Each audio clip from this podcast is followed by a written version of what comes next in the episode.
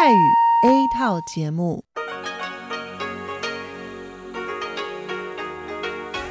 ที่นี่ สถานีวิทยุเรดิโอไต้หวันอินเตอร์เนชันแนล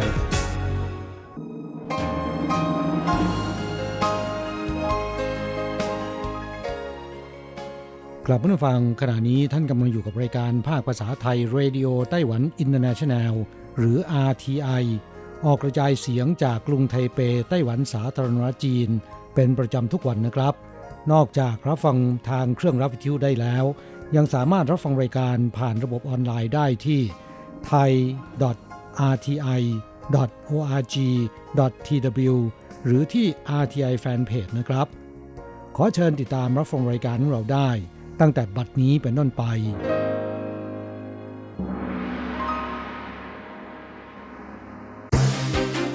ลำดับแรก ขอเชิญติดตามรับฟัง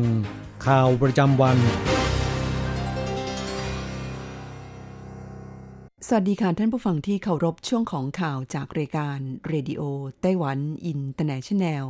ประจำวันอังคารที่ 25 ธันวาคม ปีพุทธศักราช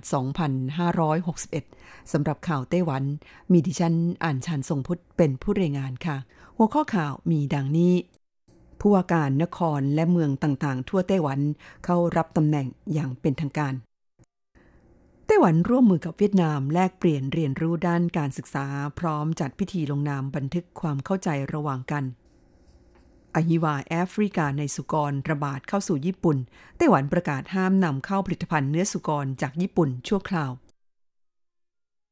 นักท่องเที่ยวอาเซียนเพิ่มไต้หวันดันขยายตลาดในเอเชียตะวันออกเฉียงใต้อย่างต่อเนื่อง กรมการท่องเที่ยวไต้หวันจัดโปรโมทการท่องเที่ยวแถบหัวตง ภาคตะวันออกของไต้หวันภายใต้ธีม เที่ยวหัวตง ชมขุนเขา ชิมเหล้าหมักสวนสัตว์ไทเปใส่ฟันปลอมให้หมีแพนด้าถวนถวนครั้งแรกของโลก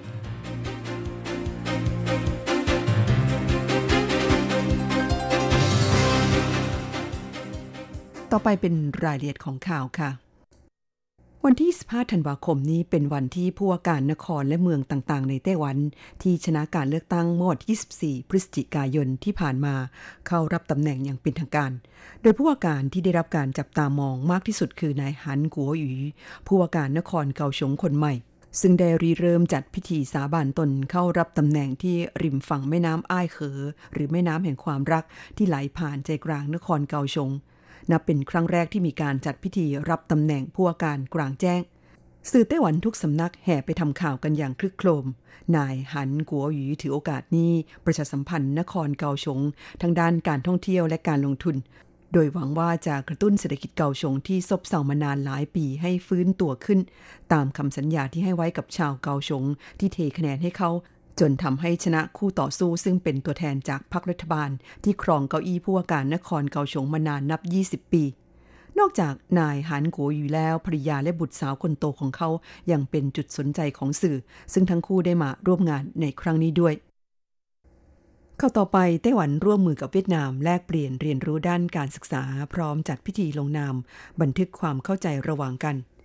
กระทรวงศึกษาธิการไต้หวันสาธารณจีนขานรับนโยบายมุ่งใต้ใหม่ จัดกิจกรรมแลกเปลี่ยนเรียนรู้ด้านการศึกษา ระหว่างไต้หวันกับเวียดนามขึ้น ระหว่างวันที่ 23 ถึง 29 ธันวาคมนี้ รวมเวลา 7 วัน โดยได้เชิญตัวแทนนักเรียนจากโรงเรียนชั้นมัธยมศึกษาตอนปลายของเวียดนาม 17 แห่ง และสถาบันการศึกษาไต้หวัน ประกอบด้วยมหาวิทยาลัยของไต้หวัน 10 แห่ง โรงเรียนมัธยมศึกษาตอนปลาย 10 แห่ง และโรงเรียนอาชีวศึกษา 10 แห่ง รวมทั้งสิ้น 47 แห่ง เข้าร่วมกิจกรรม โดยในวันที่ 24 ธันวาคมที่ผ่านมา ไต้หวันกับเวียดนามยังได้จัดลงนามบันทึกความเข้าใจหรือ MOU ระหว่างกัน โดยมีนายลินเถิงเจียว ปลัดกระทรวงศึกษาธิการไต้หวัน และนายเทียซินวินเจ้าหน้าที่อาวุโส สำนักงานการศึกษานครโฮจิมินห์ร่วมเป็นสักขีพยาน โดยทั้งสองฝ่ายคาดหวังว่าในอนาคตจะขยายความร่วมมือระหว่างกัน ในเชิงลึกและเชิงกว้างกระทรวงศึกษาธิการย้ำว่าการผลักดันนโยบายด้านการศึกษา ภายใต้หลักการ ยึดมนุษย์เป็นศูนย์กลาง แลกเปลี่ยนเรียนรู้หลากหลายด้านอาทิโครงการพัฒนาการศึกษาบุตรผู้ตั้งถิ่นฐานใหม่ 5 ปี ซึ่งประกอบด้วยกิจกรรมเรียนรู้ ภาษาผู้ตั้งถิ่นฐานใหม่ การฝึกอบรมเพื่อเพิ่มทักษะครูภาษาผู้ตั้งถิ่นฐานใหม่ กิจกรรมทัศนศึกษาเพื่อเรียนรู้วัฒนธรรมต่างชาติของบุตรผู้ตั้งถิ่นฐานใหม่ และการฝึกงานในต่างประเทศของบุตรผู้ตั้งถิ่นฐานใหม่ เป็นต้น ด้วยหวังว่าจะอาศัยความได้เปรียบในด้านภาษา และวัฒนธรรมของผู้ตั้งถิ่นฐานใหม่ มาผลักดันนโยบายมุ่งใต้ใหม่ข่าวต่อไปอหิวาแอฟริกาในสุกรระบาดเข้าสู่ญี่ปุ่นไต้หวันประกาศห้ามนำเข้าผลิตภัณฑ์เนื้อสุกรจากญี่ปุ่นชั่วคราว โรคอหิวาแอฟริกาในสุกรระบาดเข้าสู่ญี่ปุ่นแล้ว หลังเกิดการระบาดอย่างหนักในจีน โดยทางการญี่ปุ่นประกาศเมื่อวันที่ 24 ธันวาคมว่า พบสุกรที่จังหวัดไอจิ และจังหวัดกิฟุ ติดเชื้อและป่วยเป็นโรคอหิวาแอฟริกาในสุกร เพื่อป้องกันการระบาดขยายวงกว้างออกไป รัฐบาลญี่ปุ่นสั่งให้ทำการฆ่าเชื้อในฟาร์มเลี้ยงสุกรในจังหวัดดังกล่าวแล้ว และตั้งแต่ต้นปีหน้าเป็นต้นไป สั่งทำการตรวจสอบฟาร์มเลี้ยงสุกร และฟาร์มเพาะพันธุ์สัตว์น้ำทั่วประเทศ ขณะที่ไต้หวันประกาศห้ามนำเข้าสุกรที่มีชีวิต และผลิตภัณฑ์เนื้อสุกรจากญี่ปุ่น เป็นการชั่วคราวเข้าต่อไปนักท่องเที่ยวอาเซียนเพิ่มไต้หวันดันขยายตลาดในเอเชียตะวันออกเฉียงใต้อย่างต่อเนื่อง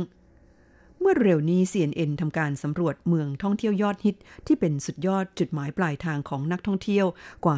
162 เมืองทั่วโลก ในช่วงปีคริสต์ศักราช 2017 และ 2018 ผลปรากฏว่าไทเปคว้าอันดับที่ 17 จากจำนวนนักท่องเที่ยวปีละรวม 10 ล้านคนต่อปี อันดับที่ 1 เป็นฮ่องกง อันดับที่ 2 คือกรุงเทพมหานคร และอันดับที่ 3 คือลอนดอน กรมการท่องเที่ยวไต้หวันเปิดเผยว่า นอกจากนักท่องเที่ยวจีน ญี่ปุ่นและฮ่องกง ซึ่งเป็นนักท่องเที่ยวกลุ่มหลักแล้ว นักท่องเที่ยวต่างชาติที่นิยมเดินทางมาท่องเที่ยวไต้หวัน ในช่วง 2 ปีที่ผ่านมา ได้แก่ เวียดนาม ฟิลิปปินส์และไทย โดยในปี 2017นักท่องเที่ยวเวียดนามเดินทางมาท่องเที่ยวไต้หวัน 380,000 คน หรือเพิ่มขึ้น 94% รองลงมาคือนักท่องเที่ยวฟิลิปปินส์และไทยประมาณ 290,000 คน เพิ่มขึ้น 68%และ 49%ตามลำดับ ในอนาคต กรมการท่องเที่ยวไต้หวันจะมุ่งเป้าไปที่นักท่องเที่ยวมุสลิม ในภูมิภาคเอเชียตะวันออกเฉียงใต้ โดยเฉพาะอินโดนีเซีย มาเลเซีย และไทย ดยเพิ่มการจัดรถโชว์การท่องเที่ยว และการโฆษณาประชาสัมพันธ์ ตลอดจนเสริมสร้างสภาพแวดล้อมที่เป็นมิตรกับนักท่องเที่ยวมุสลิม อาทิส่งเสริมให้มีการสร้างห้องละหมาดในโรงแรม หรือสถานที่สาธารณะ และเพิ่มจำนวนร้านอาหารฮาราน โดยตั้งเป้าว่าสิ้นปีนี้จะมีร้านอาหารฮารานเพิ่มเป็น 200 แห่ง เข้าต่อไป กรมการท่องเที่ยวไต้หวันจัดกิจกรรม เที่ยวหัวาตง ชมขุนเขาชิมเหล้าหมัก กรมการท่องเที่ยวไต้หวันจัดกิจกรรมโปรโมทการท่องเที่ยวแถบหุบเขาหัวตง ทางภาคตะวันออก ภายใต้ธีม เที่ยวหัวตง ชมขุนเขา ชิมเหล้าหมัก หวังดึงดูดนักท่องเที่ยวไปสัมผัส วัฒนธรรมการหมักเหล้าของชนพื้นเมือง และชาวฮักกา ซึ่งเป็นกรรมวิธีหมักเหล้าที่มีเอกลักษณ์พิเศษ พร้อมชมทิวทัศน์ขุนเขาทะเลในแถบภาคตะวันออกของไต้หวัน มีการแนะนำเส้นทางการท่องเที่ยวในแถบหุบเขาหัวตง 4 เส้นทางหลัก เพื่อเข้าไปชมวัฒนธรรมชนพื้นเมืองใน 12 หมู่บ้าน และวัฒนธรรมฮักกาใน 3 หมู่บ้าน และนักท่องเที่ยวจะมีโอกาสได้สัมผัสกับวิธีการหมักเหล้าขาว รวมทั้งงานหัตถศิลป์ของชนพื้นเมือง ในงานโปรโมทครั้งนี้นอกจากมีการแสดงดนตรีของชนพื้นเมืองแล้ว ยังได้เชิญเชฟชื่อดัง มาสาธิตวิธีการถนอมอาหาร โดยใช้ข้าวหมักและยีสต์ที่สามารถเก็บรักษารสชาติ และความสดของวัตถุดิบได้ดีนายหลิวเหวียนหลี่นักหมักเหล้าชื่อดังของไต้หวันกล่าวว่า ชนพื้นเมืองค้นพบอาหารธรรมชาติที่แสนวิเศษ อย่างเช่น พวกเขาใช้ครีนัวแดงมาช่วยในการหมักเหล้าโดยไม่ต้องเติมสิ่งอื่นที่ไม่ใช่วัสดุจากธรรมชาติเข้าไป นายหลิวหยวนหลี่ยังกล่าวว่า การท่องเที่ยวในลักษณะเช่นนี้ ไม่ใช่เพียงแค่คุณจะได้ดื่มเหล้าหมักของชนพื้นเมืองเท่านั้น ยังได้ใกล้ชิดกับธรรมชาติ ฟังดนตรีของชนพื้นเมือง ชมงานศิลปะ ซึ่งจะแตกต่างจากการเดินทางท่องเที่ยวทั่ว ๆ ไป สำหรับผู้ที่สนใจ 4 เส้นทางการท่องเที่ยวในแถบหุบเขาหวาตง สามารถศึกษารายละเอียดเพิ่มเติมได้จากเว็บไซต์ของกรมการท่องเที่ยวไต้หวัน หรือเว็บไซต์ของ m u s i Holiday www.mooseholiday.com ข่าวต่อไปสวนสัตว์ไทเปใส่ฟันปลอมให้หมีแพนด้าถวนถวน ครั้งแรกของโลก ช่วงนี้ใครไปดูหมีแพนด้าที่สวนสัตว์ไทเป จะได้เห็นหมีแพนด้าถวนถวนใส่ฟันปลอมสีเงินแวววาว สวนสัตว์ไทเปเปิดเผยเมื่อวันที่ 24 ธันวาคมที่ผ่านมาว่า นับเป็นครั้งแรกของโลกที่มีการใส่ฟันปลอมให้หมีแพนด้า และเป็นการสร้างประวัติศาสตร์หน้าใหม่ ให้แก่วงการสัตวแพทย์ก็ว่าได้สวนสัตว์ไทเปยังเปิดเผยว่าเมื่อวันที่ 9 ธันวาคมที่ผ่านมา ผู้ดูแลหมีแพนด้าพบว่า เขี้ยวด้านบนซ้ายของถวนถวนแตก และมีเลือดไหลออกมา ทีมสัตวแพทย์จึงต้องรีบทำการรักษา และวันที่ 23 ธันวาคม ได้ใช้ฟันปลอมที่ทำจากไทเทเนียม ครอบเขี้ยวของถวนถวนเอาไว้ เนื่องจากเกรงว่าเมื่อถวนถวนกินอาหาร โดยเฉพาะกิ่งก้านหรือใบไผ่ ซึ่งใช้เขี้ยวฉีกอาหารอาจจะทำให้แตกอีกสำหรับการที่ใช้ไทเทเนียมมาทำฟันปลอม เนื่องจากโลหะชนิดนี้เข้ากับร่างกายของสิ่งมีชีวิตทุกชนิด และไม่มีพิษ อีกทั้งทนความร้อนได้ดี รวมถึงแข็ง และทนทานต่อความเป็นกรดและด่างอีกด้วยทำฝั่งคาที่ท่านรับฟังจบลงไปแล้วนั้นเป็นช่วงของข่าวไต้หวันประจำวันนี้นำเสนอโดยดิฉันอ่านชันทรงพุทธค่ะ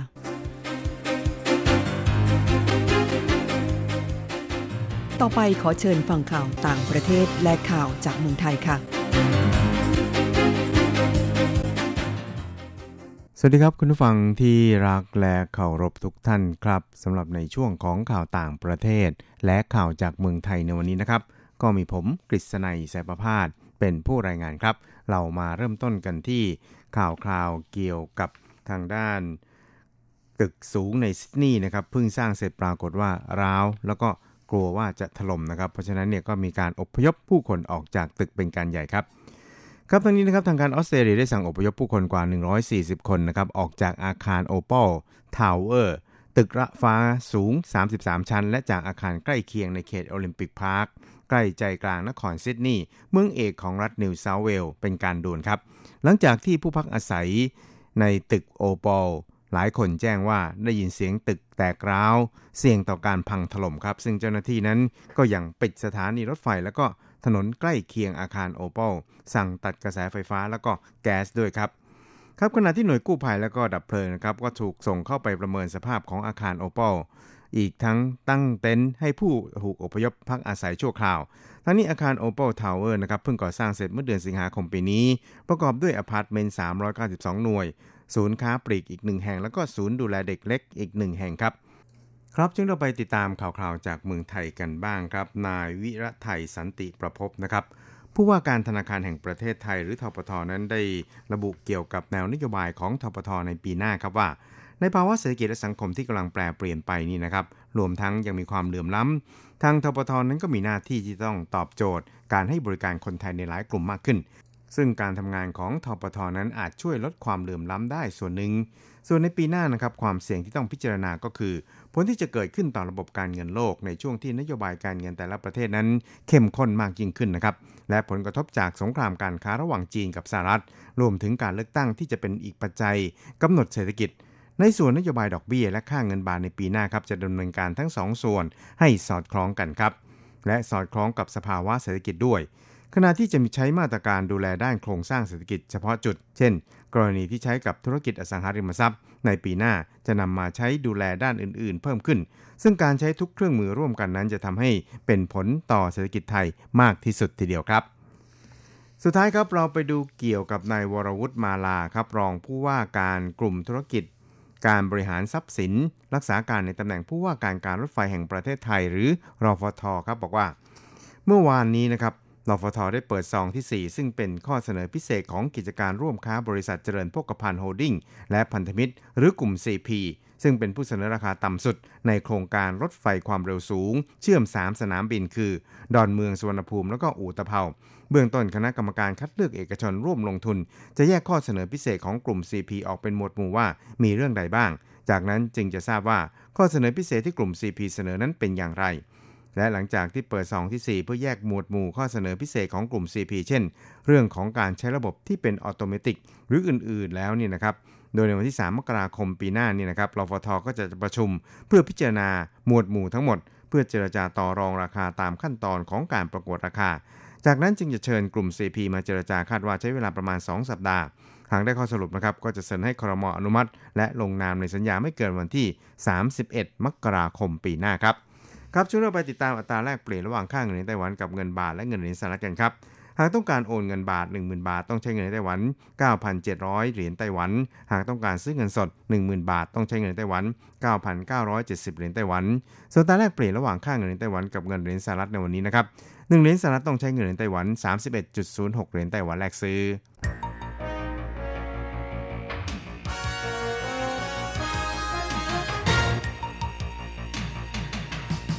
วิทยาการที่ก้าวหน้า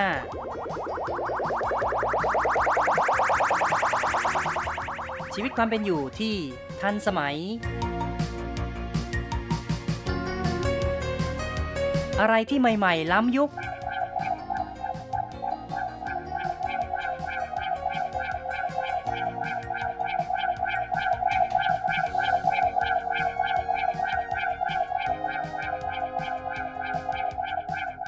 ขอเชิญติดตามใน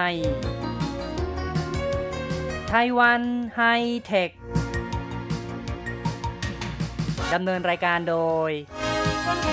แสงชัย กิตติภูมิวงศ์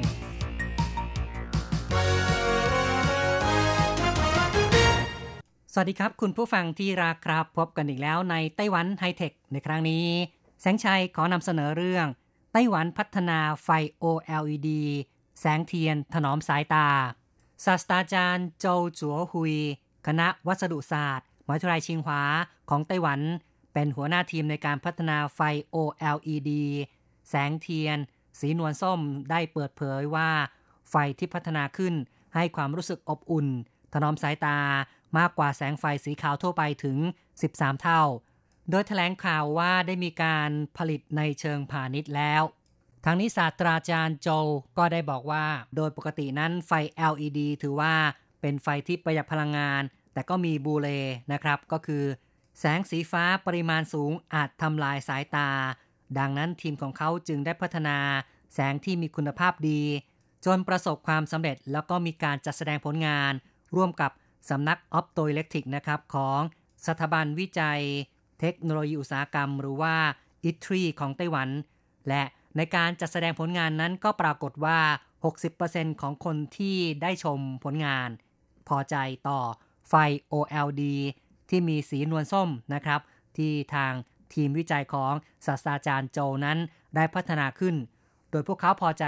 ไฟสีแสงนวลส้มนี้มากกว่าไฟสีขาว หรือว่าไฟสีเหลืองอ่อนทั่วไป ศาสตราจารย์โจบอกด้วยว่าการใช้ไฟ OLED สีนวลส้มนี้ ดูหนังสือ จะเห็นชัดมาก ผลการทดลองทางคลินิกพบว่า ถ้าใช้ไฟสีขาว 5 นาที คนก็ต้องปิดตาพักผ่อนนะครับ รู้สึกแสบตา แต่ว่าการใช้ไฟ OLED ที่ทีมวิจัยพัฒนาขึ้นนั้น สามารถดูได้นานถึง 67 นาที ถือว่าถนอมสายตามากกว่าถึง 13 เท่า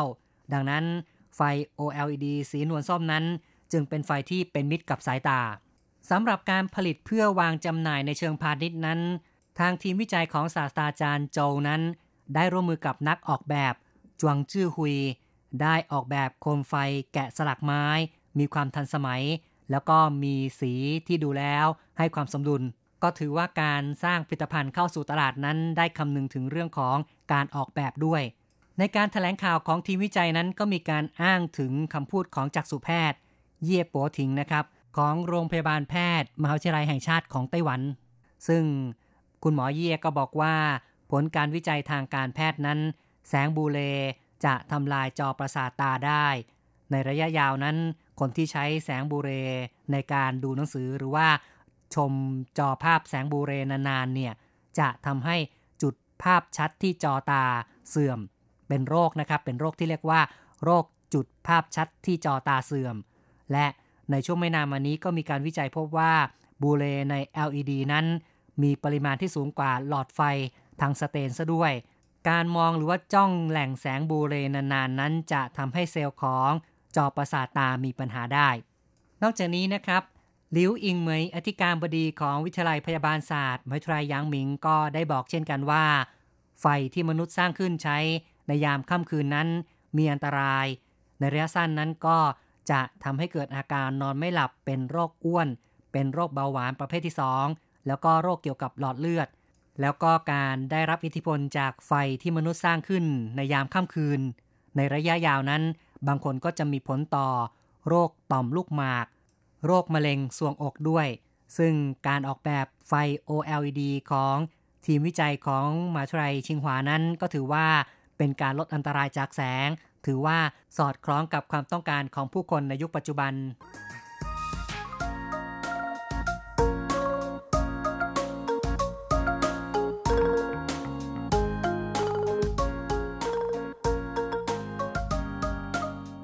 ก็ต้องบอกว่าการใช้ไฟ LED หรือว่า OLED ก็ตามแต่นี้ ถือว่าเป็นสิ่งที่มนุษย์เราๆท่านๆ ในปัจจุบันนั้นหลีกเลี่ยงได้ยาก แต่ละวันเนี่ยเราต้องดูจอต่างๆ มากมายกันนะครับ ไม่ว่าจะเป็นจอคอมพิวเตอร์ จอทีวี จอมือถือ วิวัฒนาการของจอภาพมีการพัฒนากันผ่านมา หลายยุคหลายสมัย เป็นอย่างไรบ้างก็ลองฟังกันดูนะครับ ตั้งแต่ในช่วงแรก ๆ นั้นก็เป็นจอ CRT ซึ่งเป็นจอตู้แบบเก่า อาศัยการยิงกระแสอิเล็กตรอน แบ่งออกเป็น 3 สี แดงเขียวน้ำเงิน ซึ่งทั้ง 3 สียิงรวมกันด้วยความเร็วสูงก็จะได้ภาพบนหน้าจอ ซึ่งข้อเสียของระบบ CRT นั้น กินไฟมาก จอจะมีขนาดใหญ่เทอะทะ แล้วก็ราคาแพง มีน้ำหนักมาก ถือว่าไม่สวยนะครับ ก็เป็นจอในรุ่นแรกที่เราต้องใช้งานกัน ต่อมานั้นก็มีการพัฒนาจอพลาสมาใช้หลักการปล่อยประจุเข้าไปในหลอดแก๊สต่างๆ เพื่อให้เรืองแสง จุดเด่นของจอแบบนี้ก็คือว่า ความลื่นไหลของภาพนั้นจะดีขึ้น ถือว่ามีข้อดีที่เพิ่มมากขึ้น จอบางลง แต่ก็ยังหนักนะครับ แล้วก็กินไฟมีความร้อนสูง แถมยังนำไปติดตั้งบนเครื่องบินก็ไม่ได้ เพราะว่าความกดอากาศจะทำให้การ์ดเนี่ยทำงานไม่ได้ จนในยุคต่อมานั้นก็มีการพัฒนาจอ LCD ซึ่งใช้หลอดไฟ CCFL หรือที่เรียกว่า Co-cathode Fluorescent Lamp มีลักษณะเป็นหลอดผอม คล้ายๆกับหลอดกาแฟ เรียงในแนวนอนยาวลงมา เป็นตัวกำหนดแสง แล้วก็มีลิควิดคริสตัลนะครับ เป็นผลึกแข็งกึ่งเหลว คอยบิดตัว เป็นองศา เพื่อให้แสงแบ็คไลท์สีขาว ผ่านทะลุ Color Filter มีสีทั้งหมด 3 สี คือแดงน้ำเงินเขียว แสดงออกมาเป็นสีสันต่างๆ ข้อดีก็คือว่าประหยัดไฟแล้วก็มีความบางมากลง แต่ก็มีปัญหาว่าสีดำไม่สามารถทำให้ดำสนิทได้ เพราะว่าตัวหลอด CCFL ที่ยิงจากด้านหลัง เพื่อเกิดความสว่างทำให้สีดำไม่สามารถดำสนิท และรวมถึงสีจะจืดกว่าปกติ นอกจากนี้ยังมีข้อเสียคือมุมมองไม่กว้างพอ ต้องมองด้านตรงอย่างเดียว จึงจะได้สีที่คมชัด ต่อมาเนี่ยก็เลยมีการผลิตจอที่เรียกกันว่าจอ LED Light Emitting Diode นะครับ หลักการทำงานก็เหมือนกับจอ LCD นั่นเอง แต่ว่าเปลี่ยนตัวจ่ายแสงจากหลอด CCFL ก็กลายเป็นแผง LED แทน ผลก็คือว่าประหยัดไฟกว่าเดิมมาก แล้วก็บางลงกว่าเดิม ให้สีที่ดีกว่าเดิม แต่ก็ยังมีข้อจำกัดในเรื่องของมุมมองนะครับ เหมือนกับ LCD ก็คือว่า มุมมองนั้นยังไม่กว้าง คือจะต้องมองตรงนะครับ จึงจะเห็นภาพชัด จนถึงปัจจุบันนี้นะครับ จอ OLED ได้เข้ามาทดแทน จอ LCD แล้วก็ LED กันแล้ว จอ OLED หรือว่า Organic Light Emitting Diode เป็นนวัตกรรมของจอภาพที่พัฒนาขึ้นมา ทดแทน LED แล้วก็ LCD มีคุณสมบัติก็คือว่าโปร่งแสง จนมองทะลุได้นะครับ มีลักษณะคล้ายกับแผ่นฟิล์ม ช้หลักการกระตุ้นด้วยไฟฟ้า ในการสร้างให้เกิดภาพ สามารถแสดงภาพในขณะที่จอโค้งงอได้ด้วยจอ OLED นั้นจะมีลักษณะคล้ายแผ่นฟิล์ม ซึ่งจะมีส่วนประกอบเป็นสารอินทรีย์ สามารถเปล่งแสงเองได้ เมื่อรับพลังงานไฟฟ้า จึงไม่ต้องพึ่งพา แสง backlight นะครับ เพราะว่าตัวจอภาพนั้นสามารถเปล่งแสงได้ด้วยตัวของมันเอง และหากจะแสดงสีดำ ก็จะไม่มีการจ่ายไฟเข้าไปในบริเวณนั้น ผลก็คือว่าตรงจุดไหนที่เป็นสีดำก็จะดำสนิท อีกทั้งช่วยประหยัดพลังงาน เพราะว่าไม่มีการจ่ายไฟ ในจุดที่ไม่จำเป็นต้องใช้พลังงานไฟฟ้า ในยุคการใช้งานจอ OLED นั้นยังมีข้อดีว่า แผ่นจอบางลงไปอีกนะครับ คือบางกว่าแบบ LCD แล้วก็ LED มากมาย เพราะไม่ต้องมีแผง backlight เอาไว้ยิงแสงจากข้างหลัง แล้วก็สามารถทำให้มีความยืดหยุ่น โค้งงอได้ด้วย เนื่องจากว่ามีโครงสร้างแตกต่างจาก LCD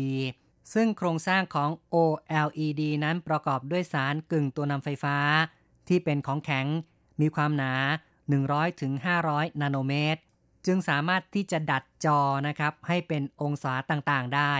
ผลก็คือว่าเราสามารถที่จะทำให้จอนั้นมีความโค้งสวยงาม สร้างมิติในการรับชมภาพได้ดีกว่าเดิม ปัจจุบันนั้นเครื่องมือถือหลาย ๆ แบรนด์นะครับ ก็เริ่มใช้จอ OLED มากขึ้นเรื่อย ๆ ตลอดจนจะมีการนำไปผลิตเป็นจอโทรทัศน์มากขึ้นด้วยเช่นกัน นอกจากนี้เนี่ยก็ยังมีการพัฒนาจอ OLED ขึ้นไปอีกขั้นหนึ่ง เรียกกันว่า AM OLED หรือบางครั้งก็เรียกกันในชื่อของ Super AM OLED โดยจอแบบนี้จะมีเฉดสีที่มากกว่า AM OLED เนี่ย ที่เพิ่มคำว่า AM เข้ามาอีก 2 ตัวนั้นหมายถึงอะไร AM มาจาก Active Matrix เพราะฉะนั้นชื่อเต็มก็คือว่า Active Matrix Organic Light Emitting Diode Active Matrix ที่ว่านี้เป็นส่วนของการตกแต่งให้ลบจุดด้อยของ OLED ซึ่งก็คือว่าในการควบคุมการจ่ายกระแสไฟฟ้าของแต่ละ subpixel ก็คือพิกเซลย่อยนะครับ จุดสีย่อยนั้น จะมีความแม่นยำมากขึ้น เนื่องจากมีการตอบสนองของสัญญาณที่ไวขึ้นทำให้มีการแสดงผลที่มีความเสถียรผสมผสานการทำงาน ร่วมกับแผ่นฟิล์ม TFT ที่มีจุดเด่นในเรื่องของสีสันมากขึ้น แล้วก็ปัจจุบันนั้นจอ OLED มีการพัฒนาขั้นที่ว่าจะมีความยืดหยุ่นมากขึ้น ซึ่งก็จะทำให้เห็นว่าจะมี โทรศัพท์มือถือที่พับหน้าจอได้กำลังจะเป็นเทรนด์ของสมาร์ทโฟนต่างๆนะครับ ที่จะผลิตจอพับได้ออกมาจำหน่าย และยังมีการพัฒนาจอ OLED ที่ตกไม่แตกด้วย ในระยะที่ไม่ได้สูงเกินไปประมาณ 1 เมตรกว่าๆนี่นะครับ ก็มีบางแบรนด์บางยี่ห้อ เริ่มพัฒนาจอ OLED แบบที่ตกพื้นแล้วก็ไม่แตกด้วย คุณผู้ฟังครับที่แสงชัยเล่ามานี้ก็เป็นวิวัฒนาการของจอภาพตั้งแต่รุ่น CRT ขึ้นมา จนถึง OLED เนี่ยนะครับ ซึ่งก็อย่างที่บอกไว้เราเราท่านท่านคงจะหลีกเลี่ยงยากในการมองหน้าจอแต่ละวันนะครับ เราจำเป็นต้องได้ใช้งานเกี่ยวกับอุปกรณ์อิเล็กทรอนิกส์ อุปกรณ์สื่อสารต่างๆ ที่มีหน้าจอ และสิ่งเหล่านี้ก็อาจจะทำร้ายสายตาของเราได้ จึงทำให้ทีมนักวิจัยของไต้หวันนำโดยศาสตราจารย์โจวจัวฮุยของมหาวิทยาลัยชิงหวาของไต้หวันนั้นได้พัฒนา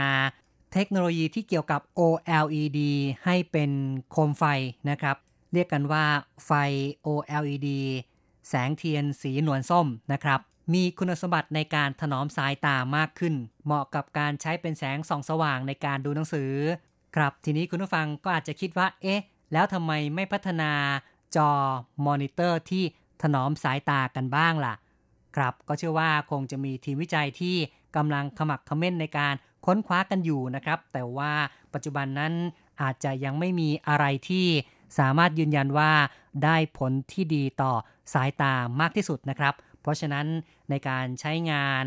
ในการใช้สายตาของเรา ในการมองจอนี่เราก็ต้องรู้จักวิธีการ ในการระมัดระวังถนอมสายตาของเราด้วยนะครับ การมองจอนั้นก็ต้องรู้จักมองใน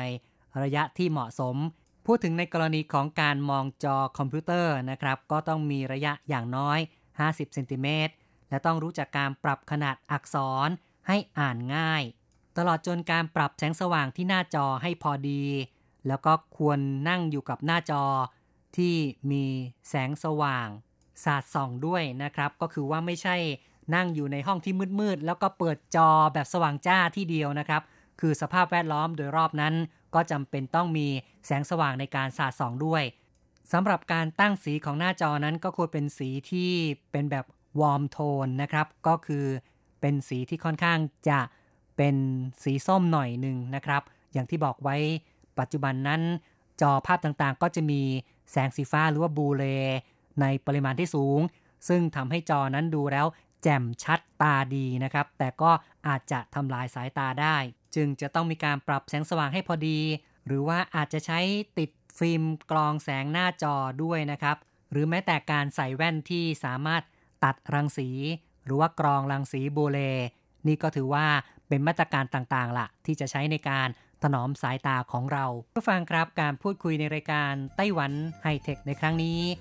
แสงชัยเห็นทีต้องขอยุติลงก่อนนะครับ อย่าลืมกลับมาพบกับไต้หวันไฮเทคในครั้งต่อไป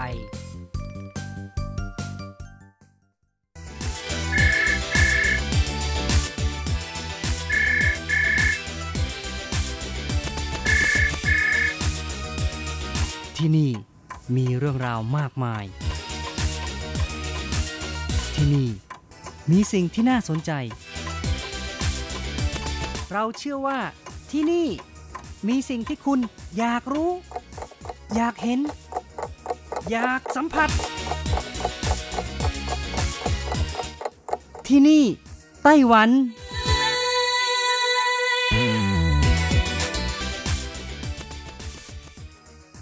สวัสดีค่ะ คุณผู้ฟังที่รักทุกท่านพบกันช่วงเวลาที่นี่ไต้หวันกับรถจรัสยนต์สุวรรณพร้อมกับเนื้อหาสาระดีๆ ความเด่นความดังในไต้หวันมาเล่าสู่กันฟังประจำทุกสัปดาห์ ในสัปดาห์นี้ก็เช่นกันนะคะ มีเรื่องราวดีๆ เกี่ยวกับ เมืองผิงตงติดตั้งเตาเผาเศษซากพืชจากภาคเกษตร ลดมลภาวะ และสร้างรายได้จากผลพลอยได้มาเล่าสู่กันฟังค่ะ คุณผู้ฟังคะ เมืองผิงตง ซึ่งเป็นเมืองที่อยู่ใต้สุดของไต้หวัน เป็นเมืองที่มีการทำการเกษตรมากที่สุดนะคะ มีพื้นที่เพาะปลูกมากถึง 7671 เฮกตาร์ในแต่ละปีนั้นมีการทิ้งของที่ไม่ใช้แล้วจากภาคการเกษตรอย่างเช่น ฟางข้าว สังข้าวโพด ท่อนไม้เศษไม้เป็นต้นนะคะ ที่ไม่มีการกำจัดด้วยวิธีที่ถูกต้องประมาณ 20,000 ตันค่ะ จากสถิติระบุเพียงแค่การเผาเศษต่างๆ จากพืชของภาคเกษตรนะคะ ในที่กลางแจ้งได้สร้างฝุ่นละอองขนาดเล็กที่มีชื่อว่า PM 2.5 ซึ่งเป็นตัวการที่สร้างหมอกควันปกคลุมไปทั่วท้องฟ้าของเมืองผิงตง ก็ครองสัดส่วนถึง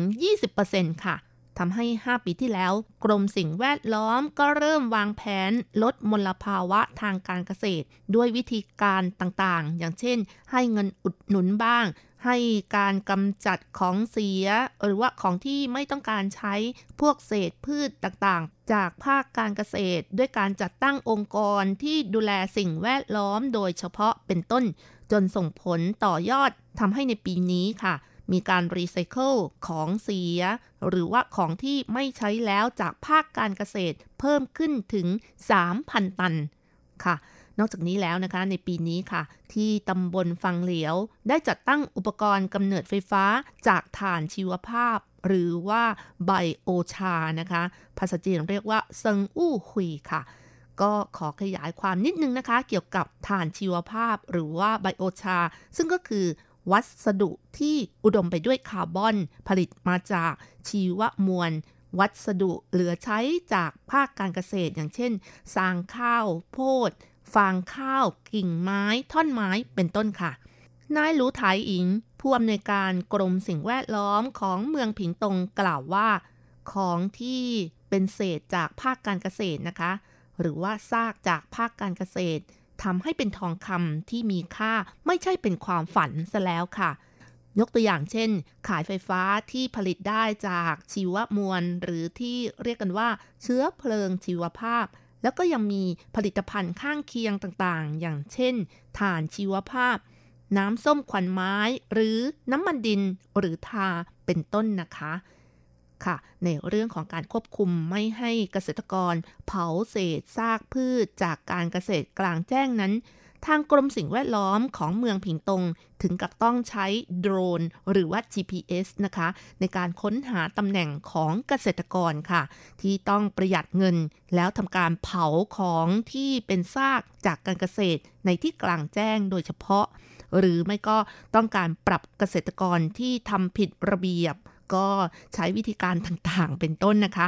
แต่ว่าวิธีการเหล่านี้ก็ไม่ใช่เป็นวิธีการที่แก้ปัญหาต้นต่อได้เลยค่ะทำให้ทางกรมสิ่งแวดล้อมก็ต้องผลักดันโครงการต่างๆ เกิดขึ้น ด้วยการกำจัดของเสียจากภาคการเกษตรให้ถูกต้อง กรมสิ่งแวดล้อมใช้วิธีการต่างๆ เพื่อช่วยเหลือเกษตรกร รีไซเคิลของเสีย หรือว่าซากต่างๆ จากภาคการเกษตร และหวังว่าช่วยเพิ่มประสิทธิภาพ ลดมลภาวะทางอากาศ ด้วยการให้คำแนะนำหน่วยงานที่รับจ้างกำจัดของที่เป็นเศษซากต่างๆนะคะ อีกทั้งยังมีการจัดตั้งสถานที่กำจัดของเสียให้อยู่ในเขตเดียวกัน ให้ประชาชนหรือว่าเกษตรกรนะคะ สามารถนำไปรีไซเคิลหรือว่านำไปเผาให้ถูกต้อง รวมทั้งช่วยในการขนย้ายของที่เป็นซากและมีการจัดตั้งสวนเกษตรสิ่งแวดล้อมขึ้น ซึ่งในช่วง 5 ปีที่ผ่านมานี้ พื้นที่ที่มีการกำจัดของเสียหรือของที่เป็นซากจากการเกษตร เพิ่มขึ้นถึง 20 เท่าเลยทีเดียว ปริมาณของเศษซากพืชจากการเกษตร ที่มีการกำจัดด้วยวิธีการที่ถูกต้องเพิ่มขึ้น 44 เท่า ผลที่ได้รับคือ ดัชนีคุณภาพอากาศที่ไม่ดี หรือที่เรียกกันว่า AQI นะคะ ที่มากกว่า 100 ของเดือนมกราคมจนถึงเดือนพฤศจิกายนในปีนี้นะคะ เมื่อเทียบกับปีที่แล้ว มีอัตราลดลงถึง 21.7%ค่ะ โอ้โห ก็ถือว่าได้ผลมากเลยทีเดียวนะคะ เนื่องจากว่ากรมสิ่งแวดล้อมก็ให้การสนับสนุนแล้วก็ให้คำแนะนำต่างๆ เป็นต้น นายหลูไทอิงบอกว่า นอกจากเพิ่มความเข้มงวดในการตระเวนดูว่าเกษตรกรมีการเผาซากเศษพืชในที่กลางแจ้งหรือไม่แล้วนะคะ ขณะเดียวกันก็ผลักดันมาตรการใหม่ ๆ เกิดขึ้น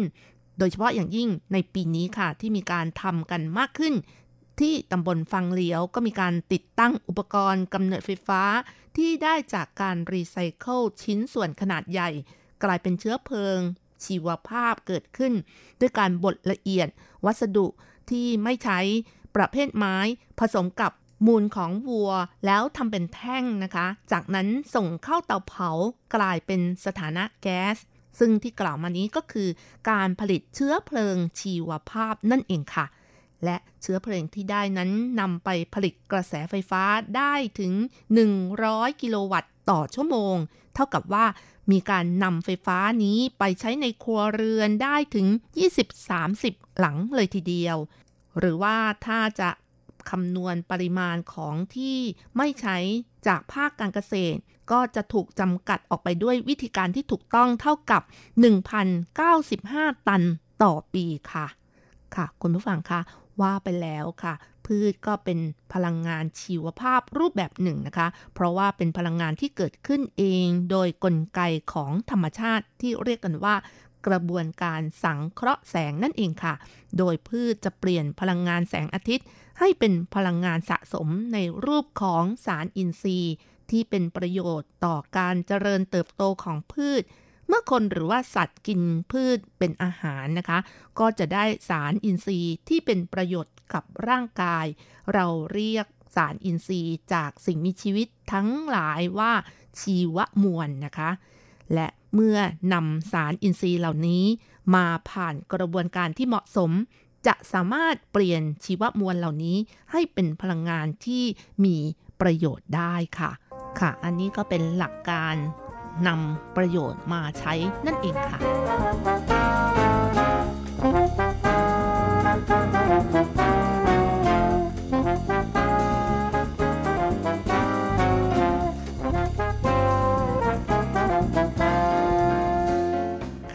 ค่ะถ้าจะเปรียบเทียบระหว่างเชื้อเพลิง ชีวภาพกับเชื้อเพลิงฟอสซิล ซึ่งก็คือเชื้อเพลิงที่ได้จากถ่านหิน หรือปิโตรเลียมทั้งหลายนะคะ ก็มีความแตกต่าง ซึ่งก็คือเชื้อเพลิงฟอสซิลนั้น เป็นเชื้อเพลิงที่สิ้นเปลืองค่ะ ส่วนเชื้อเพลิงชีวภาพจัดเป็นพลังงานหมุนเวียนที่สามารถฟื้นฟู หรือว่าสร้างขึ้นมาใหม่ได้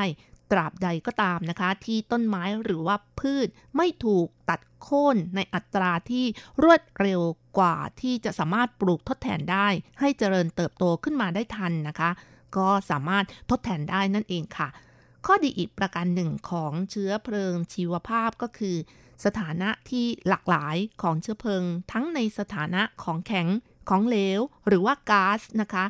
จะสะดวกและสามารถใช้งานได้ตามวัตถุประสงค์ต่างๆ และที่สำคัญก็คือนะคะ การเผาเชื้อเพลิงชีวภาพนั้นไม่ก่อให้เกิดก๊าซคาร์บอนไดออกไซด์เพิ่มขึ้น และยังก่อให้เกิดปริมาณก๊าซพิษนั้นน้อยกว่าเชื้อเพลิงชนิดอื่น เมื่อเทียบกันในอัตราส่วนที่เท่ากันหรือว่าอัตราหน่วยที่เท่ากันนะคะ การใช้เชื้อเพลิงชีวภาพนั้น จึงเท่ากับว่าเป็นการช่วยรักษาสภาพแวดล้อมนั่นเองค่ะ ในปัจจุบันค่ะ ใช้ประโยชน์จากเชื้อเพลิงชีวภาพในปริมาณที่ไม่มากนักนะคะ ก็ประมาณ 15%เท่านั้นค่ะ ด้วยเหตุนี้เองจึงได้มีการค้นคว้าพยายามใช้ประโยชน์จากเชื้อเพลิงชีวภาพกันมากขึ้น โดยเฉพาะอย่างยิ่งในประเทศที่พัฒนาแล้วอย่างเช่น ในยุโรปก็มีการนำเชื้อเพลิงชีวภาพไปใช้เพื่อการผลิตไฟฟ้าที่เป็นโรงงานไฟฟ้าขนาดเล็ก และใช้ในภาคเกษตรกรรมนะคะ เป็นต้นค่ะ และในไต้หวันเองก็เล็งเห็นความสำคัญนี้ด้วย เพราะว่าสามารถลดมลภาวะ PM 2.5 ที่เป็นปัญหามลภาวะอากาศที่รุนแรงในไต้หวันปัจจุบันนั่นเองค่ะ ซึ่งตามสถิติของกรมสิ่งแวดล้อมเมืองผิงตงชี้ว่า หลังจากที่มีการจัดตั้งเตาเผาของที่ไม่ใช้จากภาคการเกษตรในเมืองผิงตงแล้ว ทำให้ฝุ่นละออง PM 2.5 ลดลงถึง 20%ค่ะ ก็หวังว่าเมืองพิงตงนี้ก็จะเป็นผู้ที่นำร่องในเรื่องนี้นะคะ เพราะว่าภาคการเกษตรของไต้หวันก็ยังมีที่เมืองอื่นๆอีกด้วย ขณะเดียวกันนะคะ การเผาเศษไม้หรือว่าซากต่างๆ จากพืชในภาคการเกษตร นอกจากจะได้เชื้อเพลิงชีวภาพที่นำไปใช้เพื่อการผลิตไฟฟ้าแล้ว ก็ยังมีผลิตภัณฑ์ข้างเคียงเกิดขึ้น อย่างเช่นว่า น้ำส้มควันควายน้ำมันดินถ่านชีวภาพเป็นต้นนะคะ ก็เป็นผลพลอยได้นั่นเองค่ะ ซึ่งถือว่าเป็นของมีค่าสามารถสร้างรายได้ให้กับเกษตรกรนับล้านเหรียญไต้หวันค่ะค่ะก็ขอยกตัวอย่างบางชนิดนะคะ อย่างเช่น น้ำส้มควันไม้ว่ามีประโยชน์อะไรบ้าง ถ้าใช้ในภาคการเกษตรก็มีประโยชน์มากมาย อย่างเช่นว่าช่วยป้องกันและกำจัดศัตรูพืช ก็ไม่ต้องไปซื้อยาฆ่ามาแมลงที่เป็นอันตรายกับร่างกายนะคะ เร่งการเจริญเติบโตของพืช ช่วยฟื้นฟูแล้วก็ปรับสภาพดินให้ร่วนซุย ช่วยให้พืชออกดอกและติดผลง่ายขึ้นค่ะ ช่วยเสริมสร้างความสมบูรณ์แข็งแรง ต้านทานโรคต่างๆ เป็นต้น ห็นไหมคะว่ามีประโยชน์มากมายไม่เพียงเท่านี้นะคะ น้ำส้มควันไม้ก็ยังมีประโยชน์สำหรับนำมาใช้ในครัวเรือน ทดแทนการใช้สารเคมีอีกด้วย อย่างเช่นยาฆ่ามาแมลงต่างๆนะคะ หรือว่าถ้าเป็นน้ำส้มควันไม้ร้อยเปอร์เซ็นต์นะคะ ผสมน้ำ20 เท่า ราดทำลายปลวกและมดได้ ผสมน้ำ50 เท่า สามารถนำมาถูบ้านได้อย่าง ดีเลยค่ะ ป้องกันปลวกมด และสัตว์เลื้อยคลานต่างๆ โอ้โห อย่างเช่นมแมลงสาบนะคะ เป็นสัตว์ที่ไม่พึงประสงค์ของทุกคนเลยค่ะ แม้แต่กิ้งก่าตะขาบต่างๆ ก็ยังไล่มันได้นะคะ ถ้าผสมน้ำ100 เท่าก็สามารถราดไปที่โคนต้นไม้ รักษาโรคราโรคเน่าต่างๆ ได้ ป้องกันมแมลงไม่ให้วางไข่ ใช้ฉีดพ่นถังขยะ เพื่อป้องกันกลิ่นและมแมลงวันเป็นต้นค่ะ โอ้โห ได้ประโยชน์มหาศาลนะคะ ใช้ดับกลิ่นในห้องน้ำห้องครัว และบริเวณที่ชื้นแฉะได้อีกด้วย อันนี้เพียงแค่ตัวอย่างประโยชน์ของน้ำส้มควันไม้ ซึ่งมีประโยชน์นานานับประการเลยค่ะ น้ำส้มควันไม้ยังสามารถใช้ในด้านอุตสาหกรรม ใช้ผลิตสารดับกลิ่นตัว อย่างในประเทศญี่ปุ่นนะคะ ก็มีการนำน้ำส้มควันไม้มาผลิตสารดับกลิ่นตัวมากกว่าปีละ 1 ล้านลิตร หรือแม้แต่นำมาผลิตสารปรับผิวนุ่ม ใช้ได้แบบโดยตรงทางผิวหนังหรือว่าผสมอาบน้ำก็ได้ หรือถ้าจะยกตัวอย่างนำมาใช้ในอุตสาหกรรมอาหารรมควัน อย่างเช่น หมักเนื้อ หมักปลาก่อนปิ้งย่าง หรือใช้ในอุตสาหกรรมย้อมผ้า และใช้ผลิตสารป้องกันเนื้อไม้จากเชื้อราและมแมลง ว้าวเห็นไหมคะว่า สารพัดประโยชน์จริง ๆ นะคะ ซึ่งนายลูไทอิงก็บอกว่าเตาเผาเชื้อเพลิงชีวภาพที่สามารถทำเป็นธุรกิจนี้ จะมีข้อได้เปรียบกว่าการผลิตไฟฟ้าจากโซลาเซลล์หรือกังหันลมนะคะ อย่างนี้ก็ต้องบอกว่ายิงปืนนัดเดียวได้นกหลายตัวเลยค่ะ เอาละค่ะคุณผู้ฟังเวลาของรายการหมดลงอีกแล้วค่ะ อย่าลืมนะคะ กลับมาติดตามเรื่องราวดีๆ ได้ใหม่กับรจรัสในช่วงเวลาที่นี่ไต้หวันสัปดาห์หน้าสำหรับวันนี้ โชคดีมีความสุขสวัสดีค่ะ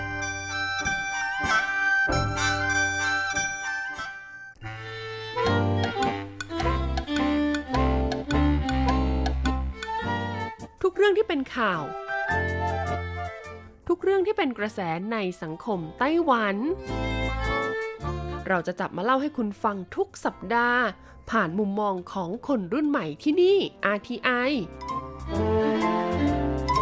พร้อมหรือยัง ถ้าพร้อมแล้ว เปิดหู เปิดตา เปิดใจ ไปกับรายการ มิติใหม่ ไต้หวัน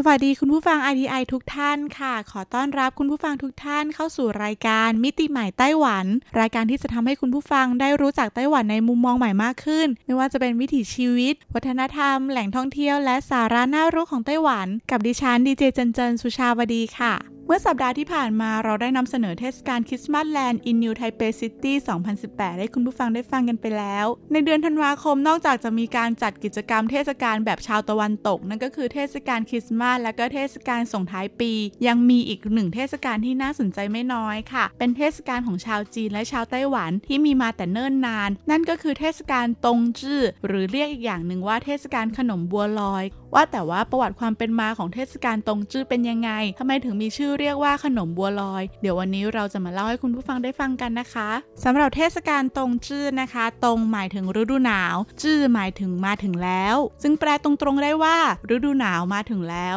นับเป็นหนึ่งในเทศกาลที่สำคัญของชาวจีน เป็นเทศกาลที่กำหนดขึ้นมาเป็นอันดับแรกของจีนเมื่อ 2,500 ปีที่แล้ว โดยเทศกาลตรงจื้อจะอยู่ระหว่างวันที่ 21 ถึง 23 ในเดือนธันวาคมของทุกปีโดยประมาณ และในปีนี้ตรงกับวันที่ 22 ธันวาคม เทศกาลตรงจื้อนะคะ เป็นหนึ่งใน 24 ปักแห่งวงโคจรตามหลักของคนจีนโบราณ โดยใน 1 ปีเขาแบ่งช่วงแห่งฤดูกาลได้เป็น 24 ช่วง ตามวงโคจรของดวงจันทร์และดวงอาทิตย์ ความเปลี่ยนแปลงของดินฟ้าอากาศ และปรากฏการณ์ธรรมชาติ ซึ่งเกี่ยวพันกับการเกษตรค่ะ การดูดินฟ้าอากาศแบบนี้นะคะ ความจริงแล้วก็มาจากการหมุนรอบของดวงอาทิตย์ที่โคจรรอบโลกในตำแหน่งที่แตกต่างกัน หากเราพูดในมุมหลักดาราศาสตร์ในปัจจุบันเนี่ยวันตรงจื้อถือว่าเป็นวันที่พระอาทิตย์ โคจรผ่านจุดใต้สุดของเส้นศูนย์สูตรในขั้วโลกเหนือ ในวันนี้กลางวันจะสั้นที่สุด และกลางคืนจะยาวที่สุดในรอบปี แต่ขั้วโลกใต้จะมีปรากฏการณ์ที่ตรงข้ามกัน คนจีนโบราณจึงถือว่าวันนี้เป็นวันที่เป็น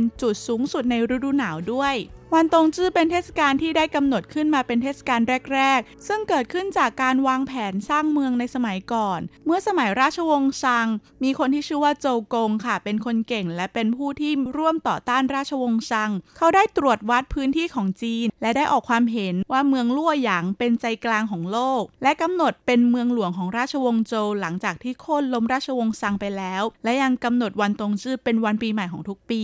ซึ่งแสดงให้เห็นว่าในสมัยโบราณ ปีใหม่เริ่มต้นจากเดือนที่ 11 ของทุกปีตามปฏิทินจันทรคติของจีน แต่ไม่ใช่เดือน 1 หรือเดือน 2 ในปัจจุบัน ประเพณีดังกล่าวเนี่ยได้สืบทอดจนถึงราชวงศ์ฉินด้วย ฉะนั้นวันตรงจื้อเนี่ยจึงเป็นสัญลักษณ์แสดงว่าสิ่งมีชีวิตของโลก จะเริ่มฟื้นตัวและเข้าสู่วงโคจรหมุนเวียนรอบใหม่ แม้ว่าวันนี้นะคะตรงจื้อจะไม่ได้เป็นวันปีใหม่แล้ว แต่ชาวจีนจะเรียกว่าปีใหม่เล็ก หรือปีใหม่น้อย แสดงว่าวันเทศกาลนี้มีความสำคัญและแสดงให้เห็นถึงว่าปีเก่าเหลืออยู่ไม่กี่วันแล้ว ในสมัยโบราณนั้นเมื่อถึงเทศกาลตรงจื้อผู้คนก็จะพากันออกไปเยี่ยมญาติผู้ใหญ่ บางก็มีการจุดธูปไหว้สักการะบรรพบุรุษตั้งแต่เช้ามืด บางร้านค้าจะหยุดทำการหนึ่งวัน อย่างบางข้อมูลนะคะก็เล่าว่าเมืองจีนสมัยก่อนเนี่ยเนื่องจากช่วงปลายปีจะเป็นช่วงที่อากาศหนาวเย็นมาก อีกทั้งในสมัยนั้นยารักษาโรคไม่ค่อยดี พอถึงฤดูหนาวก็จะมีผู้คนหนาวตายกันเป็นจำนวนมาก เพราะเหตุนี้เองค่ะ เมื่อถึงเทศกาลตรงจื้อคนในครอบครัวจึงต้องมาารวมตัวกัน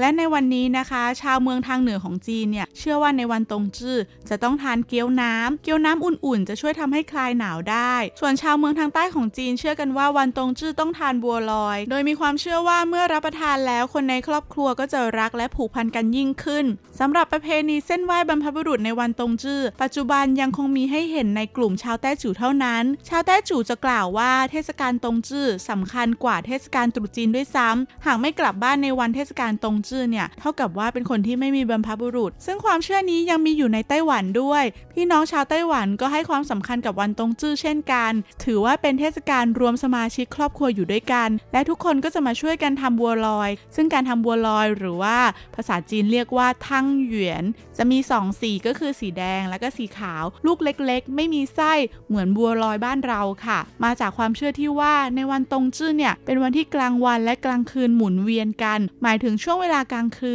จะนานกว่าช่วงเวลากลางวัน สีขาวและสีแดงของบัวลอยก็หมายถึงสัญลักษณ์แห่งการหมุนเวียนนั่นเอง นอกจากบัวลอยลูกเล็ก ๆ ที่ไม่มีไส้แล้ว ยังมีบัวลอยอีกรูปแบบหนึ่งค่ะ เป็นบัวลอยลูกใหญ่ จะนิยมสอดไส้งาดำไม่ก็ถั่วแดงเป็นส่วนใหญ่ แต่ว่าในปัจจุบันก็จะมีไส้หลากหลายไส้ให้เลือกกันไปเลย และยังเป็นที่ชื่นชอบของเด็กๆด้วยนะ อีกทั้งประเพณีการกินบัวลอยเนี่ยยังมีความเชื่อที่มีมาแต่โบราณว่า การทานบัวลอยเปรียบเสมือนเราจะโตขึ้นอีกหนึ่งปี ซึ่งผู้ใหญ่อะมักจะบอกเด็กๆว่า กินบัวลอยหลายๆ ลูกจะได้โตไวๆนะลูก ถือเป็นสิริมงคลอย่างหนึ่งด้วยค่ะ อย่างสมัยที่เจนยังเรียนอยู่ปริญญาตรีที่มหาวิทยาลัยในเมืองเกาฉงตอนนั้นเมื่อถึงช่วงเทศกาลตรงจื้อทางมหาลัยก็จะมีกิจกรรมทำบัวลอยให้เราได้ทานกันด้วย ต้องแอบกระซิบว่าบัวลอยไต้หวันเนี่ยอร่อยมากเลยนะคะ ปีนี้เจนเองก็ยังไม่ได้ทานเลยด้วย พูดแล้วก็อยากทานขึ้นมาซะแล้วล่ะค่ะ คุณผู้ฟังเองก็สามารถทำบัวลอยทานเองได้ง่าย ๆ เช่นกันนะคะ ซึ่งบัวลอยสอดไส้แช่ฟิตเนี่ยก็จะมีขายตามร้านสะดวกซื้อทั่วไต้หวันเลยสำหรับน้ำเชื่อมนะคะ ก็ทำได้ง่าย ๆ นิดเดียว ใช้น้ำดื่มต้มน้ำตาลทรายแดง แล้วก็ใส่ถั่วแดงลงไปต้มด้วยตามด้วยบัวลอยที่เราซื้อมา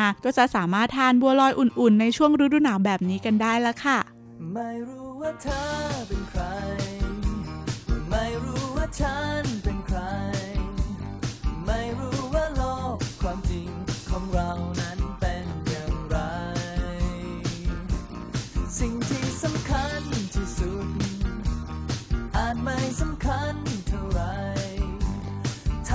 เท่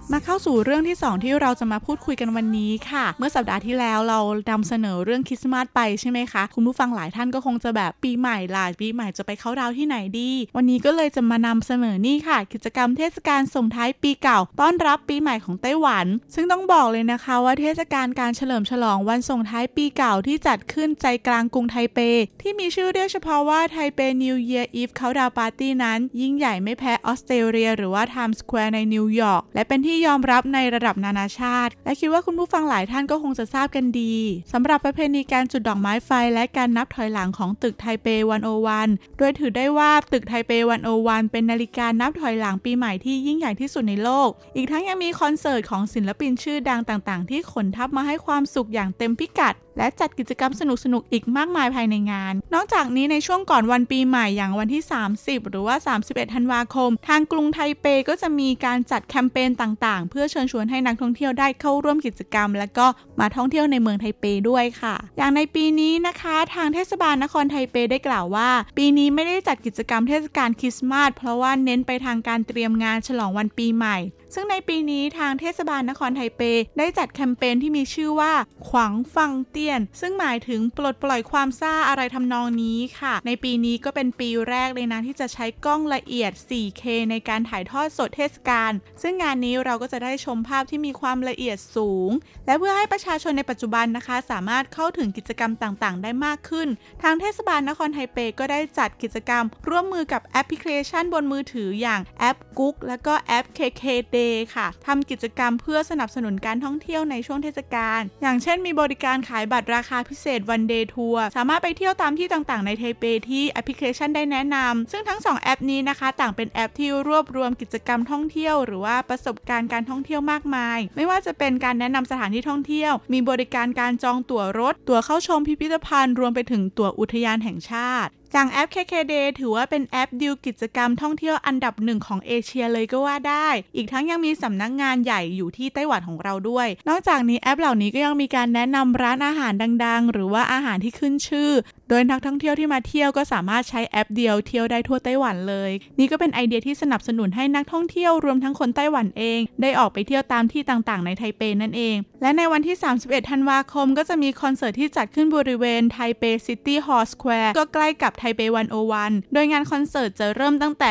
1ทุ่มคอนเสิร์ตไทเปปีนี้นะคะ นักร้องดังอย่างอาเม่ยก็จะมาร่วมงานนี้ด้วยเช่นกัน รวมถึงศิลปินดัง ๆ อื่น ๆ อีกมากมายเลย นอกจากกรุงไทเปแล้วนะคะ ความจริงแล้วทุก ๆ เมืองทั่วไต้หวัน ต่างก็มีการจัดคอนเสิร์ตด้วยเช่นกันนะ และแต่ละเมืองก็จะมีการเชิญศิลปินนักร้องไปร่วมเฉลิมฉลองด้วยเช่นกัน คือมันก็ทำให้มีความรู้สึกว่าไต้หวันนะมีการจัดสรรอย่างทั่วถึง ไม่ได้มีเพียงเมืองหลวงเท่านั้นที่มีนักร้องนักแสดงไปร่วมงาน แต่เมืองเล็กๆ อื่นๆ ก็จะมีกิจกรรมที่มีเหล่าศิลปินที่มีชื่อเสียง มาสร้างความสุขให้กับประชาชนในเมืองเล็ก ๆ เหล่านั้นด้วย อย่างปีแรกที่เจนมาไต้หวันนะคะจึงก็อยู่ที่เมืองเกาฉง ปีนั้นก็ไปเขาดาวที่ Dream Mall ห้างใหญ่ของเมืองเกาฉง ก็รู้สึกประทับใจมากค่ะ เพราะว่าได้เจอกับนักร้องที่เราชื่นชอบ นั่นก็คือ Mayday ค่ะ ด้วยความที่เจนเป็นเด็กบ้านนอกคนหนึ่งนะคะ ปกติอยู่ที่ไทยเนี่ยจะไม่มีโอกาสได้เจอนักร้องหรือว่าคนมีชื่อเสียงอะไร แต่พอมาอยู่ไต้หวันและได้พบเจอกับคนที่มีชื่อเสียง รวมถึงได้ฟังทัศนคติของเขา มันก็ทำให้เราได้เห็นว่าเขาก็เป็นแค่คนธรรมดาคนหนึ่งที่ประสบความสำเร็จในชีวิต และหากเขาทำได้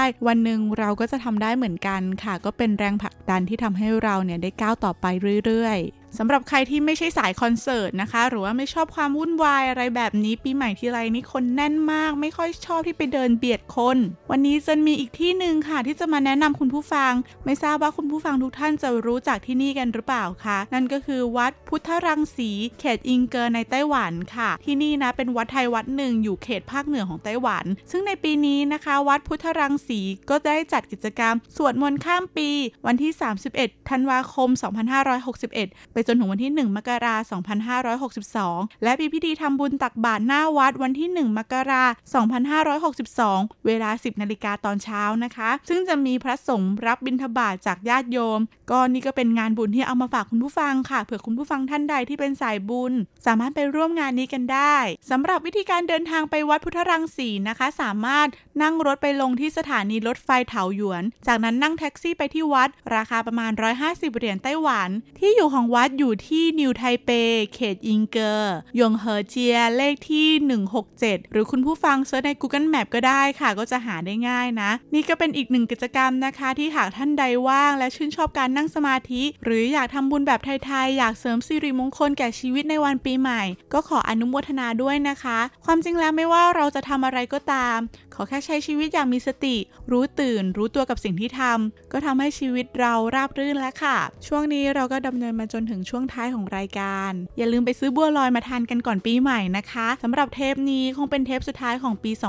2561 ในปีนี้คุณผู้ฟังเจอเรื่องราวอะไรมาบ้างคะสำหรับจันเองปีนี้เป็นปีที่ได้รับโอกาสดีๆ มากมาย หนึ่งในนั้นก็คือการได้มาเป็นดีเจเจนเจนก็อยากจะขอบคุณผู้คนที่เคยให้โอกาสเราทุกๆ คน รวมถึงขอบคุณคุณผู้ฟังนะคะ ที่ส่งกำลังใจกันมาให้กัน และเราเองก็อยากให้คุณผู้ฟังมีความสุขที่ได้ฟังรายการค่ะ แต่ปีนี้ก็เป็นปีที่เจนเจอเรื่องที่ยากและหนักหนาพอสมควรในชีวิตคนคนหนึ่งและได้ทบทวนอะไรหลาย ๆ อย่างมากมาย แต่ท้ายที่สุดนะคะไม่ว่าอะไรจะเกิดขึ้น เรื่องนั้นจะง่ายหรือว่ายากที่เกิดขึ้นกับตัวเราก็ตาม มันก็แค่บททดสอบของชีวิต หากวันนี้เรายังไม่สามารถแก้ไขได้ก็วางไว้ก่อน เรียนรู้ที่จะวางบางอย่าง เพื่อมองเห็นสิ่งที่มีและดูแลรักษาให้ดีขึ้น เราคงไม่สามารถที่จะขอไม่ให้ให้เกิดความทุกข์ แต่เราสามารถที่จะขอให้เรามีจิตใจที่เข้มแข็งมากขึ้น หากในวันหนึ่งที่ต้องกลับมาเจอกับความทุกข์อีกครั้ง เราจะได้เผชิญหน้าอย่างกล้าหาญเป็นกำลังใจให้คุณผู้ฟังทุกๆทท่าน เราจะก้าวผ่านเรื่องราวต่างๆ ไปด้วยกัน นี่ก็เป็นข้อคิดจากประสบการณ์ชีวิตของเจนในปี 2561 นี้ แล้วคุณผู้ฟังราคาได้เรียนรู้อะไรจากปี 2561 ที่กำลังจะหมดไปนี้ ในปี 2562 ที่จะมาถึงนี้ จะเป็นปีที่เต็มไปด้วยความหวัง เต็มไปด้วยความศรัทธา และขอให้ความสุขสวัสดีจงมีแด่คุณผู้ฟังทุกท่านสำหรับวันนี้ลาไปก่อน